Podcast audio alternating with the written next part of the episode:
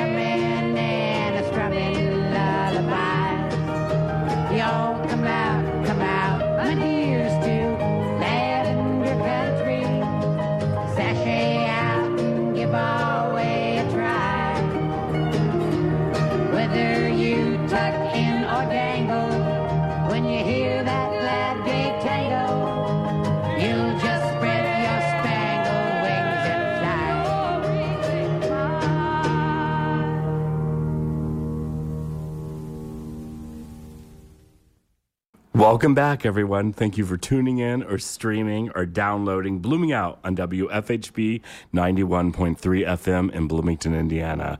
I'm Justin Robertson. And I'm Kal Demery. It's good to be in the studio again. Yes, it's been a few weeks. It's been a few weeks, yes, and I can't thank you and Melanie uh, for pinch hitting and and doing the fun drive a so sports well. reference?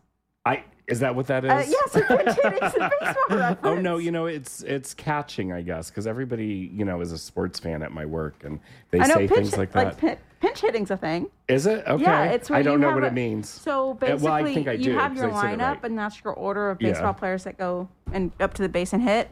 A pinch hitter is you someone who's not in the lineup.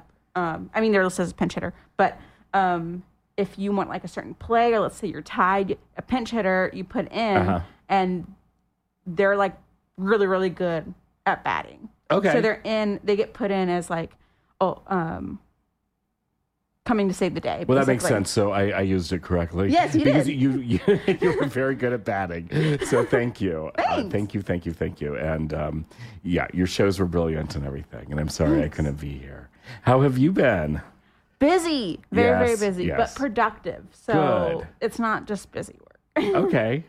so yeah, my um, just busy at work, doing class stuff. Wrote an e- wrote a big old essay, a couple big old essays, but yeah, You're always so good at that. And I always love your writing and everything that you've done and all of your research. And we're going to be talking about some of that today about yes, queer culture in the cowboy world. Yes, I said last week on air that Justin wouldn't allow me to talk about it without him here. So now he's here, so now we can talk about it. well, it's a great subject and something that I, I find very fascinating. You always bring in things that I don't know anything about, and um, what you talked about last week was just really fabulous. I love the whole story. Oh, I, ta- I forgot I talked about what I talked about last week for a second, but I talked about oh, Julia Bernese. So. Exactly, that's right. And she was an opera singer and a sword fighter and a nun, a nun, and like the espionage and everything. I mean, what a life! I know, and we don't know what's real or not, and that's the best mystery Yeah. of like, you know, we don't know, but, But we, can do know that she. I mean, there are some things that. Yeah, we have some things know. confirmed, like she liked men and women. We know that she was an opera singer. We know Yeah. that she cross very famous one. Yeah, very famous. And we also know that she cross dressed, but still very much identified as a woman. Mm-hmm. Um, yeah, she's great. Well, I thought that was all fascinating. So thank you so much for. I'm happy to do it. I, I love it so. It's just it, it's really important to learn about our history and where we came from. And, Yeah. uh, And I- we've been here. We're here. We're I- queer. we've been this is here. the thing is everybody always thinks things are new, and you know I'm I'm a man of a certain age um, that I you know I've seen queer culture my entire life. Yeah. You know it's been around, people. um, I'm glad some of you think it's new. You know that keeps it exciting and fresh for you, maybe. But yeah, I mean it, it, it's good, and things do change, and usually for the better. I hope. Although, you know, we're always afraid that we're going to get our rights taken away from us. And Yeah. Well, before we go any further, uh, any regular listeners of our show know that we're missing someone today. Yes. Um, our lovely Melanie is not here today, but that's but it's okay because she right now she is hosting an awesome event at the public library, Monroe Public Library, for um, Yay, the community center that's happening. We just don't have a place yet. um, and she's holding an event that she has she has invited people of the community to come and talk to queer folk, ask any questions, appropriate, not appropriate, to try and bridge that gap. Um, so yeah, I mean, really brave. yeah, definitely. Um, really brave. That's where she is today. So props to her. We love her. Yes. But she's not Love here you, today. Melanie. She's doing important you. work. Yes. Yeah. It, yes. I, I'm so proud of her and all of the hard work that she has done for this. Yeah, She's awesome. she is. um, so we have a little bit of news before we go into our history segment. It's not long, but um, if you haven't been paying attention to your phone and seen the news pop, the news alerts, the Indiana abortion ban has been lifted temporarily because Wow. of a county judge in Owen County. Um, so the judge uh, put in what you call a preliminary injunction, which is just a temporary ban because he says it violates the Indiana Constitution. And so until that case is heard again in like next week, prob- like probably, um, abortions are legal and available. And Planned Parenthood has has said that they will continue providing abortions until the last minute if they can. So if you're a person in need of that, they are offering them right now. So what were they violating in the Indiana Constitution again? Uh, it was equality privileges Okay. and due course of law Mm-hmm. yeah, because there is constitutionally vague language. Yeah. And I'm not quite sure what that language was, but um, Ju- it if you read it, you understand. It's just like you can't get it unless you it you were attacked. Like you know what I'm implying, but it doesn't clarify if you need to prove that there was an attack. It doesn't. It doesn't say that if maybe you need to make a police report. There was no like regulatory things in there to how it's all going to be enforced. I was very confused. We talked about this. I was also confused what folks do if you know an abortion ban violated their religion right. um, which is part of this. Right, but it wasn't mentioned as part of the reason why this injunction has taken place. Well, the due due course of law and equality privileges, those are basically protections against discrimination based on interpretation of law. So you can have so for example, we're talking about religion thing, and it's let's say a, a Jewish defendant. Um, one judge could say, "Oh, well, yeah, I guess that does violate Judaism because in in that religion, life begins at birth." But another judge could say, "Well, you know, just because you believe that life begins at birth doesn't mean that it's like a sacrament or like part of your religion, though. So I can stop it." That's what they're inferring without making it about religion. Okay, that so? Mm-hmm. that's yeah, it does. Thank you for clarifying that because I was wondering where that was in there. it's also a little confusing because we talked about this before. Late term abortions, as we as like what conservatives call it, aren't really late term abortions. They're pretty much they're more so stillbirth C sections. That's how they're charted, like Right. in in hospital filings because you know they're painful to go through. No one wants to go through. it. It's not like someone's Right. just waking up one day and it's like I don't want to be pregnant anymore. Right. No, you you get a quote unquote late term abortion if something terrible happens. So um, I believe that there were questions about it violating the right to privacy. Yes, that's So also true. Yeah. So there's lots of stuff there, lots of stuff to unpack. And um, when this all came out, our state attorney general, Todd Rokita, said that he is going to file an appeal. So it's going to go back and he's going to try again to see how it works. Now, Todd Rokita, I don't like him. A lot of folks don't like him. If you don't like him, I have something you can do. Tomorrow, tomorrow, he is going to be here in Bloomington at IU in the Whittenberger Auditorium, which is the auditorium that's in the Union um, talking about individual liberties, which is so ironic. Right. and how he's going to take them away from people, I guess. Yes, I don't know apparently. So here's what you can do. You c- it's listed as a, you re- register for tickets. You register for seats because Whittenberger Auditorium's not that big, and you do that through Eventbrite. So just Google Todd Rokita IU event. It will show up. It will be on the um, Eventbrite website, and you can reserve these tickets that are free to fill up spots. So I went in and got t- reserved 20 seats under oh different emails. you are so bad. So you all can do that. And do uh, it, you can do it under fake emails. You can do it under your own name. It doesn't check. it doesn't ask for any credit card information because they're free. It's just as it's like to contact trace and so they don't go over fire code. Uh, wasn't it uh, my brain is a little bit hazy so i might not get all the facts right but didn't a bunch of korean kids do this to trump Yes. But all the K-pop, what we call K-pop stands. that's that's what it was Yeah. Yeah, this has happened before. It's a great. oh, I think you think they would have thought this through that it's happened before. Why would you?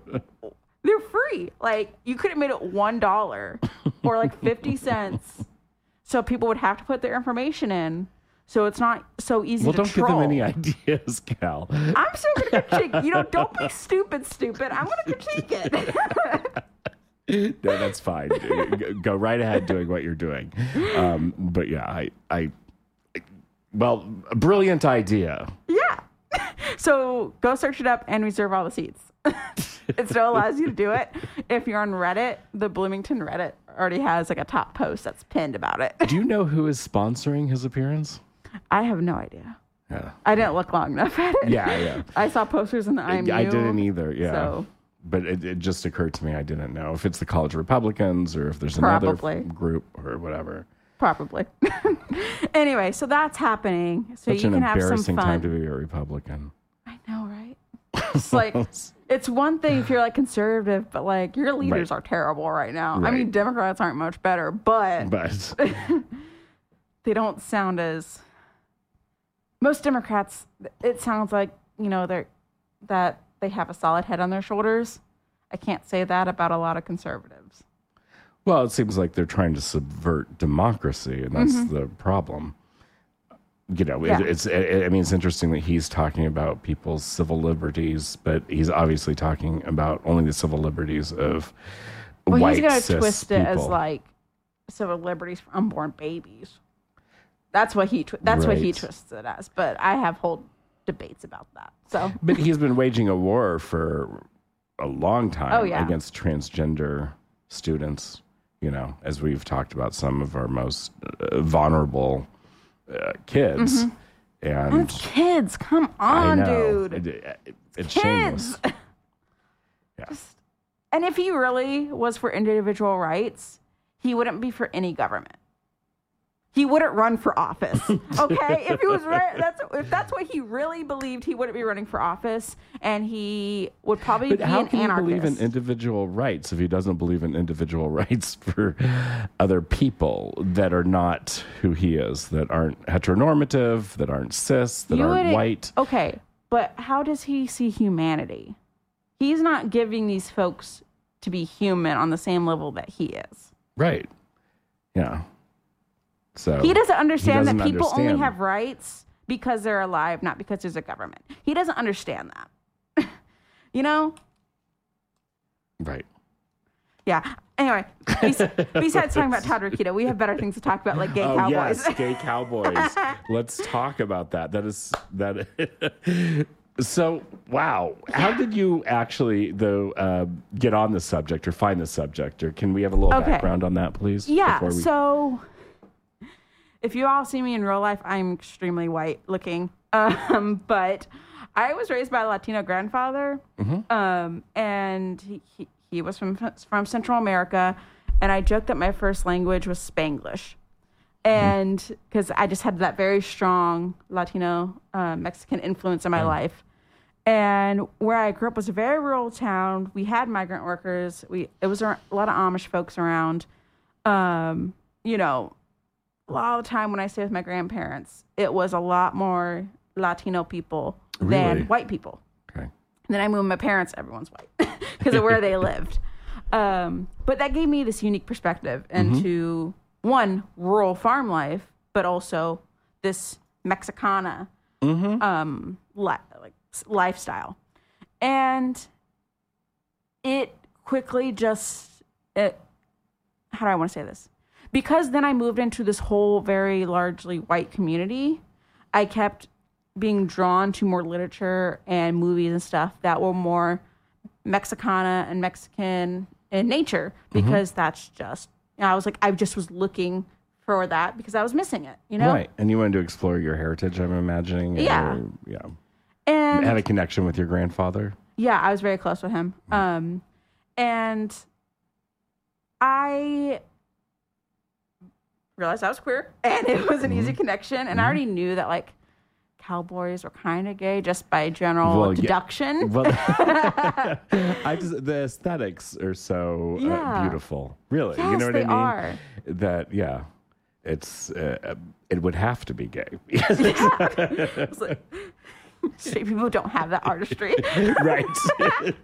Um, that sort of creativity and just wisdom of how to dress, and you know, yeah. yeah. I, I've always been very attractive, attracted to the cowboy esthetic Mm-hmm. You know, ever since I was a little, little kid. But I think that everybody is sort of, you know. Yeah, I, I think a lot of folks are, and it's very.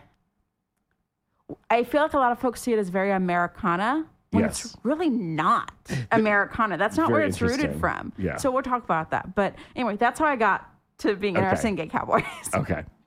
and there's also this book I read, which I'll touch on later, about a trans cowboy. Uh huh. And when it was pr- when I read it, like in fifth grade, I didn't realize they were trans because I didn't have a word for that. Okay. So it just was like this cool book that I didn't remember the name of forever until I found it like a couple weeks ago. like this is a very recent development. Um, doing research for another episode of this show that I found it. Um, so that pulled me back into it. And now I'm here. Great. Well, that's wonderful. Well, tell us about queer cowboys. okay. Um, so cowboys, not I'm gonna keep using it as a blanket term. Okay. But it is a very anglicized pop culture way of describing these folks. More maybe appropriate or better descriptive names would be cowpokes, buckaroos, cowhands, cowpunchers, ranch hands. Are these just more historically accurate? Yeah, because the term cowboys, one is really anglicized, but two really came out of like the Western movie era. Okay. because they really whitewashed everything, so they Mm-hmm. did, didn't want to keep using Spanish names like Mm-hmm. Buckaroo, um, which is Spanish, or Vaquero, which we'll talk about. So, gonna keep using cowboys, but it's not. It doesn't really work that much. But And it is. also- we understand that today as the language. Yeah, and cowboys also majority were were boys, men, ex- male, blah blah blah, but not always. and gender was also really different at this time. Mm-hmm. So again, not the best translated, but because it's an umbrella term that we accept today, I'm gonna keep using it for easiness sake. Because trying to dive into all that nuance on a radio show, Right. it's not going to work. um, so, like I said, the common idea of America cowboys is very different than what it actually was. You know, we have this John Wayne type in our fa- in our head, and that's mm-hmm. not what it it was at all. And our vision of John Wayne as a cowboy is very ironic because he was a white supremacist, and most mm-hmm. cowboys were black, indigenous, Mexican, or a mix of all 3 mm-hmm. So just completely ironic that how we view our vision of a cowboy was a white supremacist. He's a self-proclaimed white supremacist. I'm not making accusations here. No. I mean you- you're right, and I was okay. So I am a huge old movie fan, and Yeah. Mm-hmm. even a John Wayne fan. Um, His 1939 film Stagecoach is just Yeah. brilliant, and he is absolutely beautiful in it, just gorgeous no, when he was young. Um, so, but I had to. I did some research on this as well, and he Uh-huh. did an interview in Playboy magazine in the early 70s, and yeah, he said some terrible stuff that I don't well, even want to repeat. he attacked um, what's her name? Sasha Little. Oh, it's Sacheen Littlefeather? Littlefeather, who Yeah. went up to, ex- well, to decline the Academy Award for Marlon Brando. Yeah, that was happened Yes. fi- almost exactly 50 years ago. Yeah. Um, which can we talk about? Marlon Brando sent her up there with no security at all because he knew they wouldn't attack a woman. Like is, that, is that right? I didn't know that's know what we can part. imply because he didn't Yeah. even go. oh, no. He, I don't would think have been one thing went. if he would have went and then given her the spotlight, but Yeah. he knew that like people like John Wayne would like attack the poop out of him. So he sends a woman because he knows they won't attack a woman. Just, but we now know that like John Wayne still had to be held back by like four people when all that was happening because he wanted because he wanted. is that right? I've never Yeah. heard that, but I believe it, I Um, he had- guess. and then he did attack her while outside when they were on the red carpet afterward.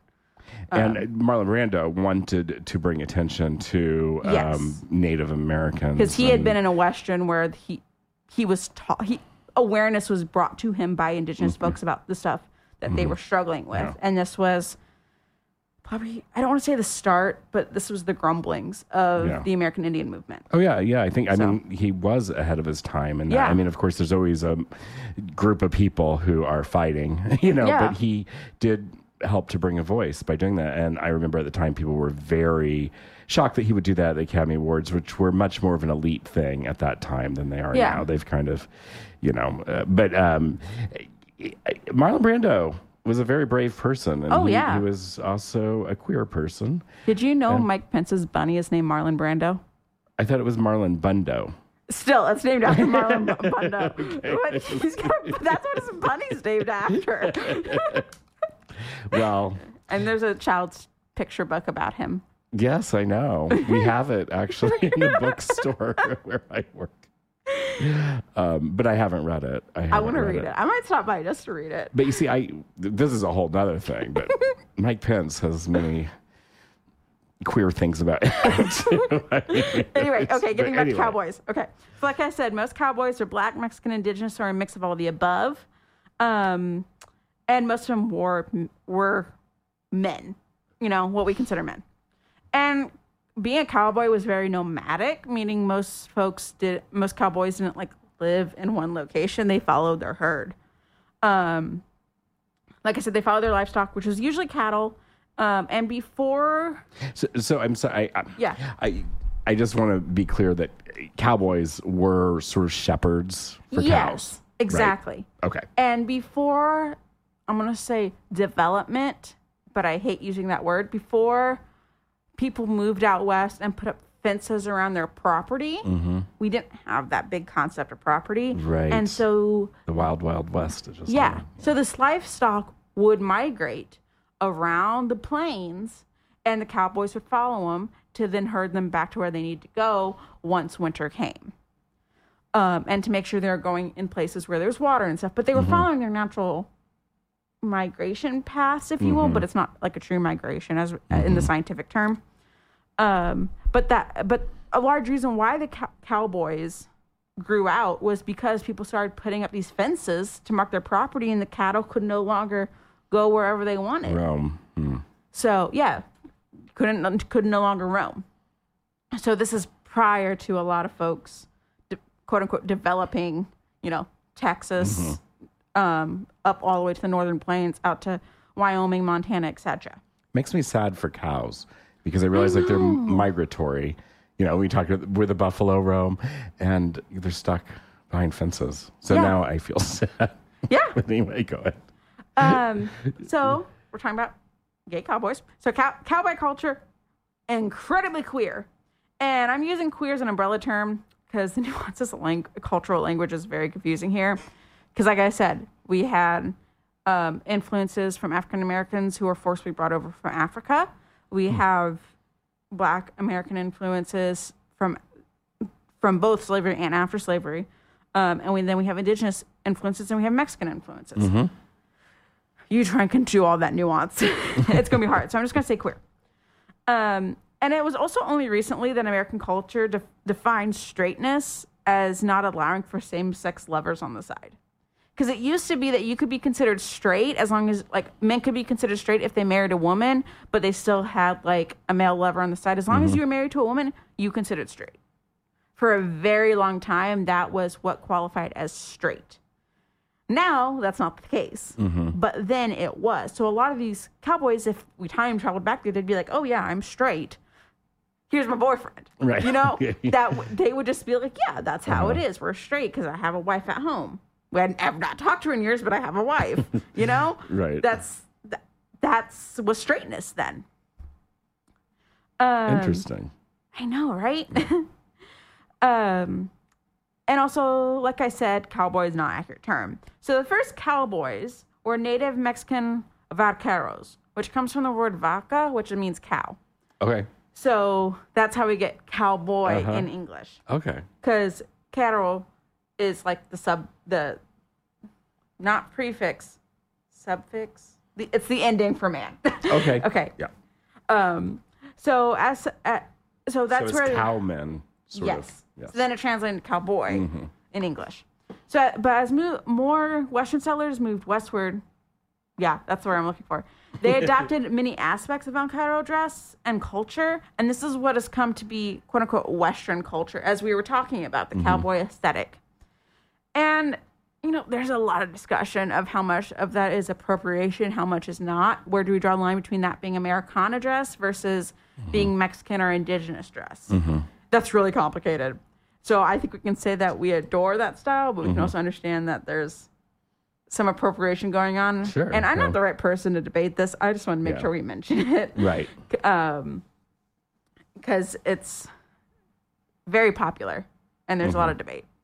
Um, so cowboys were usually young men who needed cash, and the average cowboy in the West made about twenty-five to forty dollars a month, which at that time was not too shabby. I was going to say, so you anticipated. uh, My next question was like, how much would that be? So But- it actually wasn't that much because these folks were not paying rent. They were not paying for food. You know, they hunted. They they ate the beef on the on the on the on you know as they roamed. You said they were nomadic, so I imagine they lived in tents. Right? Bed rolls typically. Bed rolls. So usually they didn't have like a full on tent, or maybe they did, or maybe it just was like some canvas and they made like a lean to or something. Um, but a lot of the time they weren't paying for extra expenses on a regular basis, so they were able to save the money. Um, and also when you had all these large ranch hands, when they were on the ranch, they lived communally and like board and food were also just part of the work. They didn't have to pay separate for that. Okay. And it wasn't taken out of their checks. That was just an expected part of the job that the ran- that the ranch owner would provide you housing and stuff. Plus forty dollars, twenty to forty dollars. Yes. Yeah, exactly. And I would imagine that was based on experience or Yes, it would be based on experience and rank. So, um, cowboys had leadership structure according to the ranch, and so the person who was in charge would be paid the most. Does that make sense? yeah, yeah, Okay. absolutely. Um, and in addition to herding cattle, they also helped care for horses, repaired fences and buildings, worked cattle drives, and sometimes also helped establish frontier towns. So they weren't just, you know, on their horseback with a lasso controlling cattle. They were also doing like actual farm stuff. Okay. Um, And on the fun side, outside of work, this is where radio- rodeos came from. So they gained these really unique skill sets, like competitive horse racing, like doing barrels on a horse, which is extremely hard so you don't fall off. um, getting on broncos and having them buck. Like this was all things that they did for fun at, at rodeos. And because the culture was very queer, rodeos were also very queer. Okay. But we um they weren't recorded as queer? Very much in documentation, but we can we know that they were queer by implication of all these queer folk that we knew were queer by historical record coming to one place Okay. we, we know rodeos are also pretty gay. Um, that being said, there are gay ro- rodeos still this day. The first one starting in 1970. They're advertised. You can Oh, go okay. find them. Um, I was showing pictures of one to Justin before the show. it very much shocked him because it was very, um, yeah, they just shocked him. and It was very funny. Yeah. It would be a fun thing to go to. yeah. I really want to go to one. Maybe we should make that a goal. Maybe we could do a live broadcast. we should. Yeah. um, anyway, so I like I said, the first official gay rodeo was in the 1970s, but like we also know that rodeos in general, prior to modern day cowboy culture, which which is pretty homophobic, um, were inherently queer. um, and we know a lot of the aspects of queer cowboy culture because of a guy named William Drummore. Drummore, I can't say his name, Stewart and he was a Scottish-born adventurer, adventurer who was very gay, and he wrote that he was gay. He was very proud of it, and he came to America from Scotland, um, and he decided he just was going to have some adventures in the Wild West and record it all. So I so want to read about him. Oh, he's Having, so like, interesting. you should. I mean, I just love the idea of this gay Scotsman coming to America and becoming a cowboy. Oh, yeah. And, yeah. It, he Well- he sounds great, Oh yeah. and it's William Drummond Stewart. Thank you. I can't say Drummond. Okay. Drummond. Yeah, it's William Stewart. That's his name. Okay, so, um, and what? uh, So, like I said, a lot of what we know is from directly from him. So now into so what did he keep? He kept a record. he kept journals journal? Journal? and photos.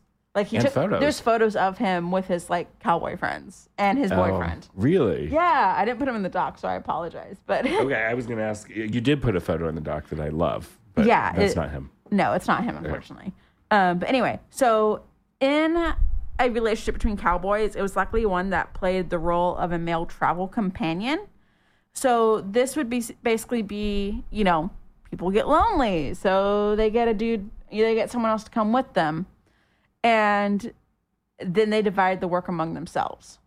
And so it also helps share domestic labor as well as, you know, just being partners, as, uh, like in a relationship. So it served this dual purpose. Because think about it, you're out on the plains, you're herding cattle. The the cowpoke one, who's you know actually doing the work on the horse, is getting dirty and gross. And he, by the time he's done for the day, he's tired. He hasn't cooked, like, he, but he's supposed to cook. He still has to put his bedroll and stuff up. So a lot of the time, the part they would divide up the work. So then the, the partner would be the one be like getting food, prepared, preparing for bed, and stuff like that.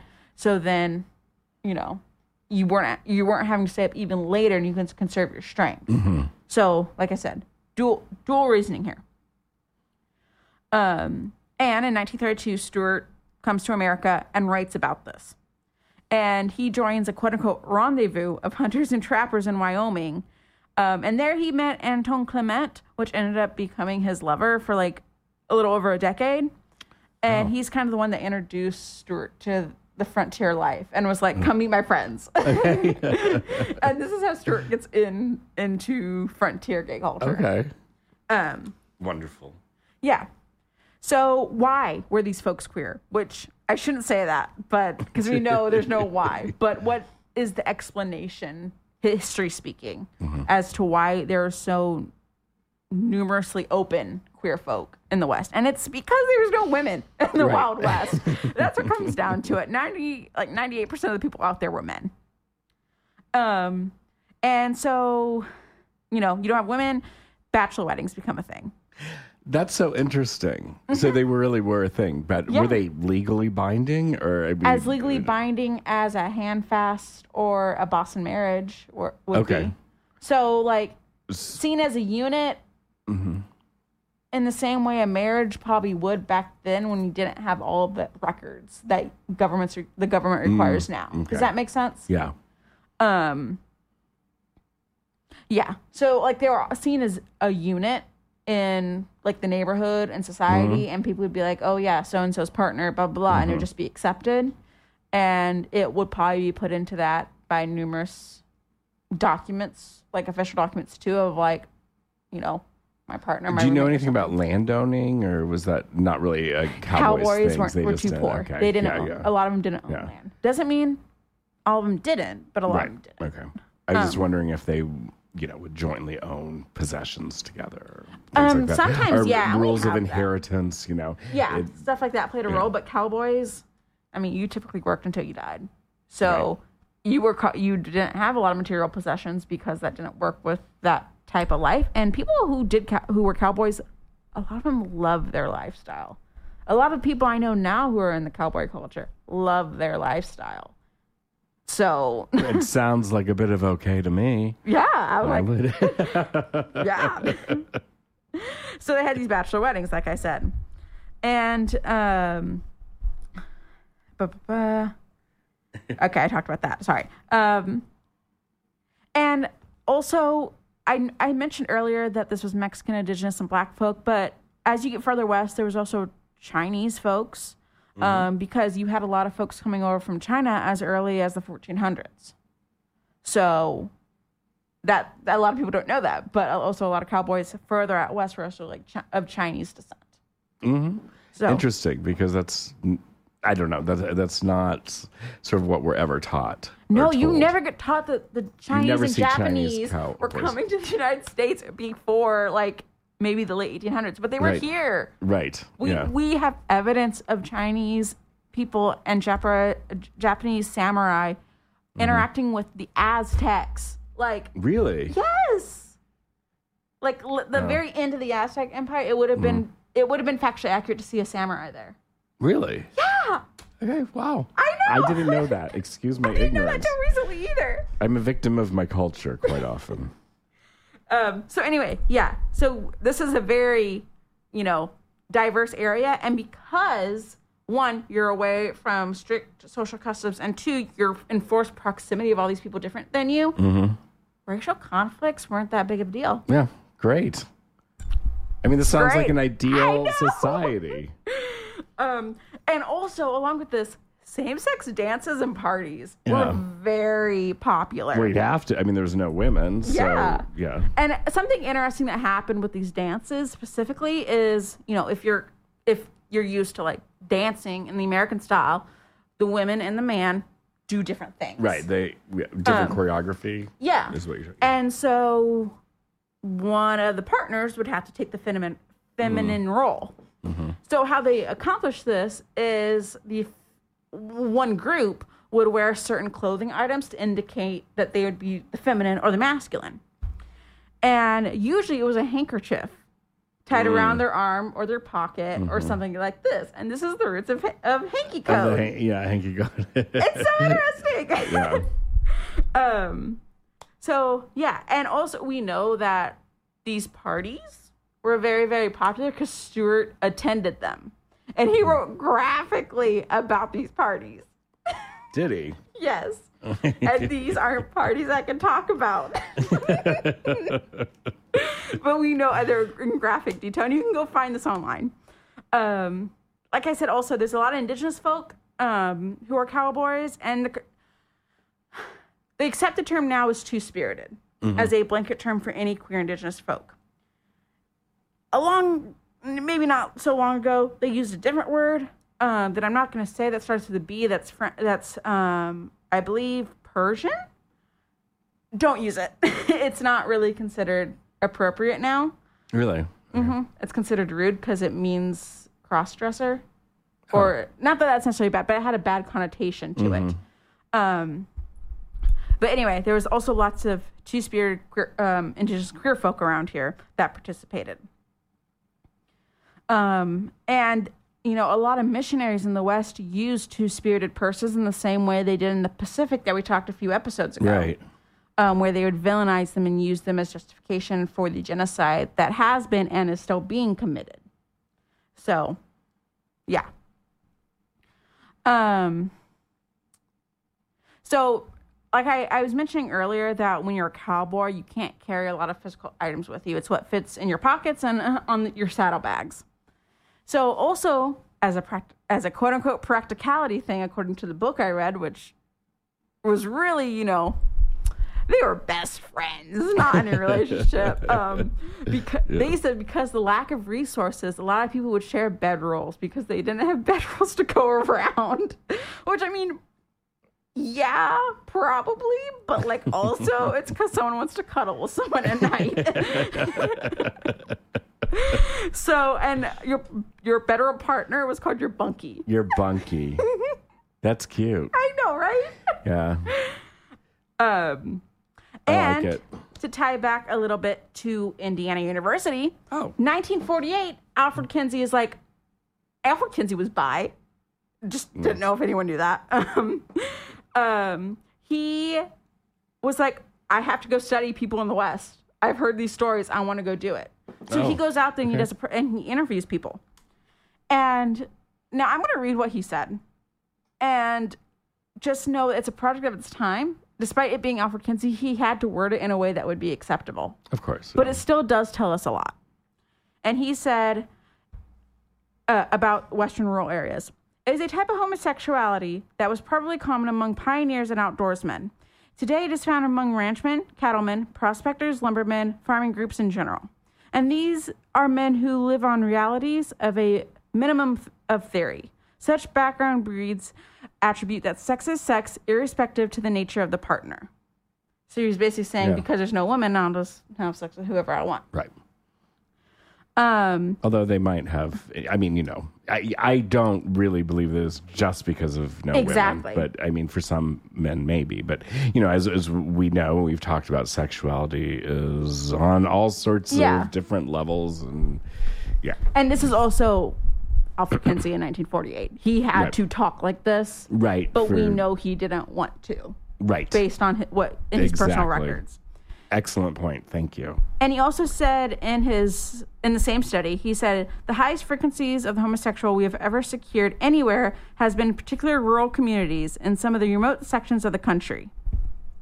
So this is also where he was seeing the highest amount of homosexuality. So I think that's incredibly interesting Yeah. because this dude did a lot, um, did a lot for his research. So I'd like to read about his research on this too. Have you actually? this is about as much as he's done. Oh, okay. because That's- his team was not focused on history as much as much as it was more Just- understanding what people were doing at home in private. Okay. Does that make sense? Oh, completely. And that's a good clarification because all of a sudden, I never, I've read a lot about uh, Kinsey. I don't remember this, but um, I'm sure I probably read about it. But I, I don't remember him yet going into historical. Yeah, he didn't do that. Yeah. Um, that w- that came later. right. Right. um, but he did a lot for the time that he was in, Absolutely. so I'm not going to get mad at it. right. Oh no, no, no. I'm not. I'm not saying I'm mad. I'm just yeah. Yeah, I want more history. Yeah, but Um, Yeah, you know, but we're going to get into history. I have a lot, and I Yeah, have to no, talk no, fast. no. yeah. Oh, okay. Sorry. So in 1915, um, we also have a document of a poem um, written ab- in the voice of a cowboy who lost his partner, and I wanted to include it because it's really cute, and I remember reading it in high school, and it was written by Badger C. Clark, and it goes, "We loved each other in the way that men do, and never spoke at, spoke about it, Al and me, but we both known and known it true was more than any woman's kiss could be." I wait to hear him riding up behind and feel his knee rub mine in the good old way. Is that not so cute? That is cute. Okay. I wanted to get that out because it was so cute. and I remember, I think I read that in high school, middle school. I know my teacher showed it to me. Oh, really? And now I'm thinking about it, I'm like, wow, brave teacher. Yeah, really. um. Anyway, so then I have some stories about some individuals I want to talk Okay, about because. I always feel like that's super interesting. Some people I know a lot about. Some people I only have like a sentence, so I apologize. so my first person is Sammy Williams. Um, they were an 80 year old lumberjack in Montana, and they died in 1908. And when they were sent to the under- Undertaker, they made a discovery. So Williams was like super strong and like buff, but when the Undertaker went to prepare the body, they discovered that they were biologically female. Oh. So this is one of the earliest accounts we have of a tr- not the earliest, but it's an early account of someone we have being trans that is confirmed. Mm-hmm. Trans maybe not the right word. I'm going to say genderqueer. So had they? I know you used that. Just don't know what they You would confirm. I would assume he. Right. That's what I would sort of assume too. Yeah. All right. Um it gets a little confusing later on so i just was kind of sticking with they.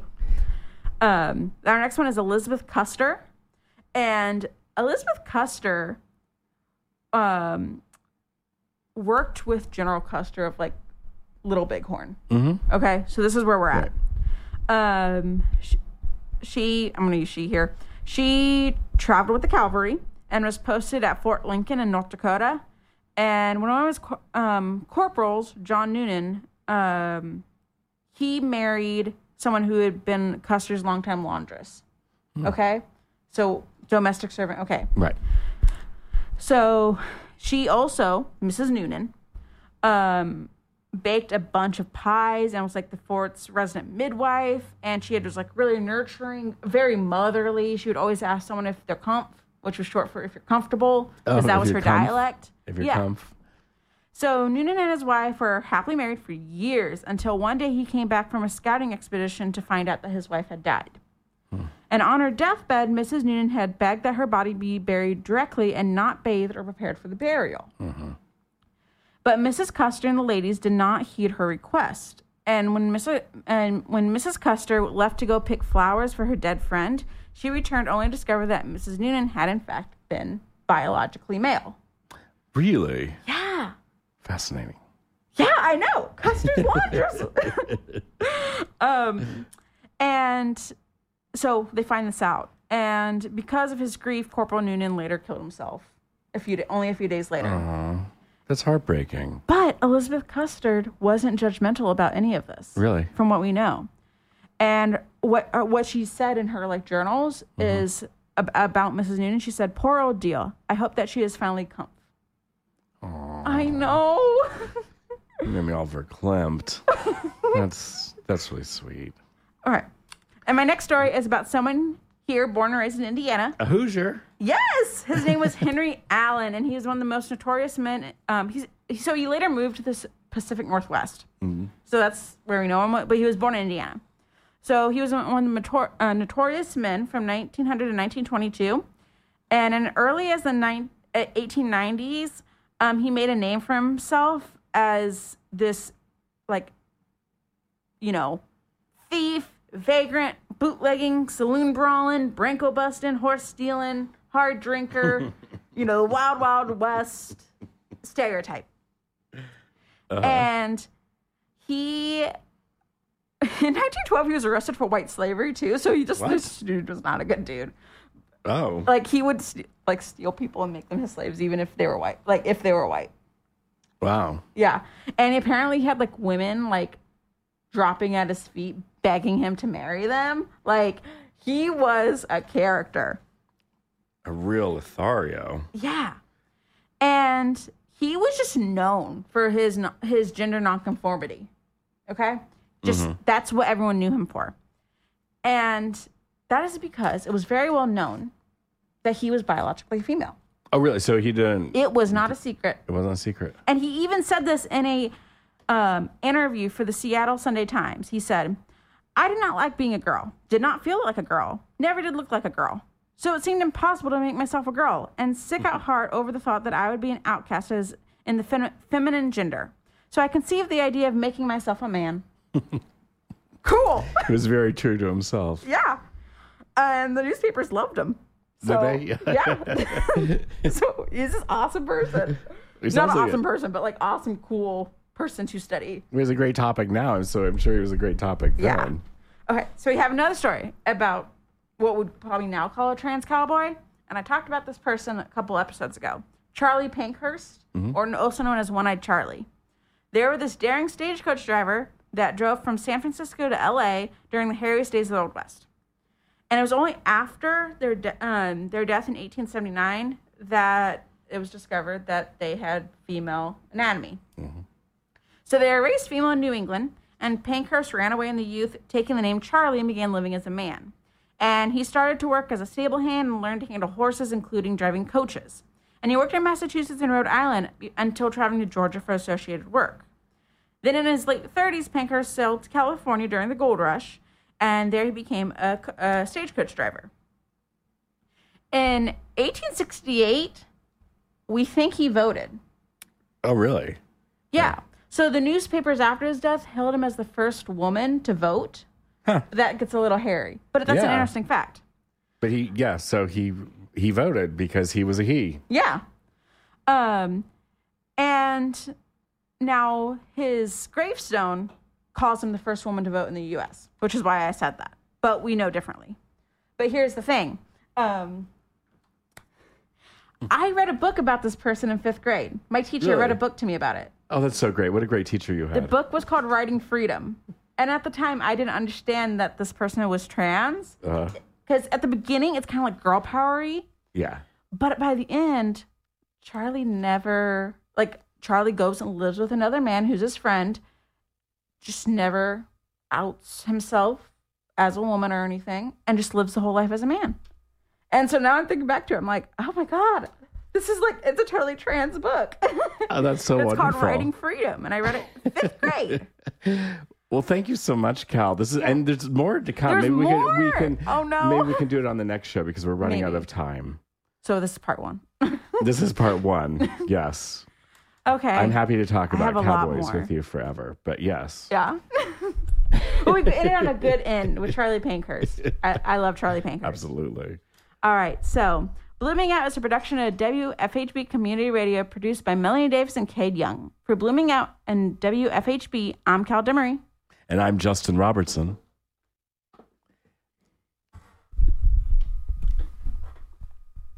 And if you think the world is straight, you're the problem. Be well, stay safe, speak truth, manifest equity, demand justice, stop the hate, take the power back, and good night from your BloomingOUT family.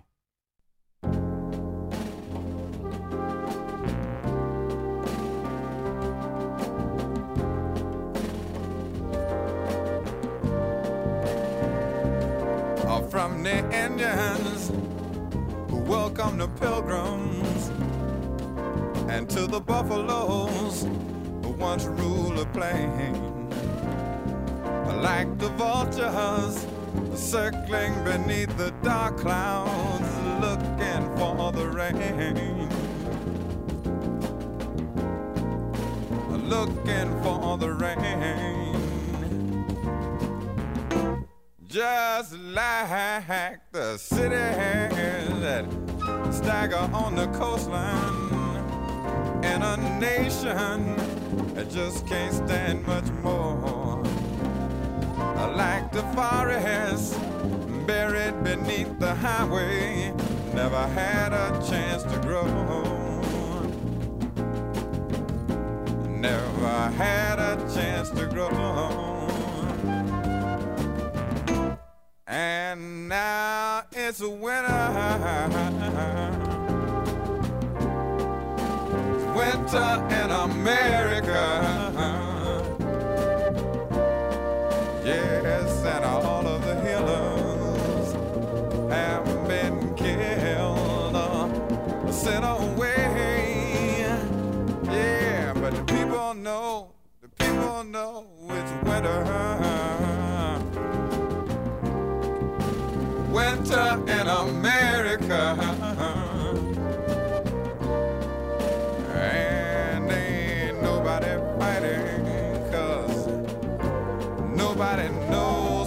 Say. Save your soul, Lord knows from winter in America. The Constitution, a noble piece of paper with free society. The struggle, but they died in vain. And now democracy is a ragtime on the corner, hoping for some rain. They look like he's hoping, hoping for some rain. And I see the robins perched in barren treetops. They're watching last ditch races marching across the floor. But just like the peace sign that vanished in our dreams, had a chance to grow. Home, never had a chance to grow. Home, and now it's winter. It's winter in America.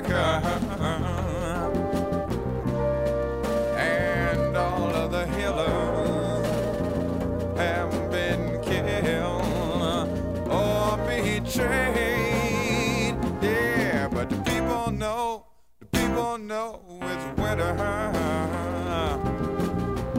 Lord knows it's winter in America. And ain't nobody fighting cause nobody knows what to say.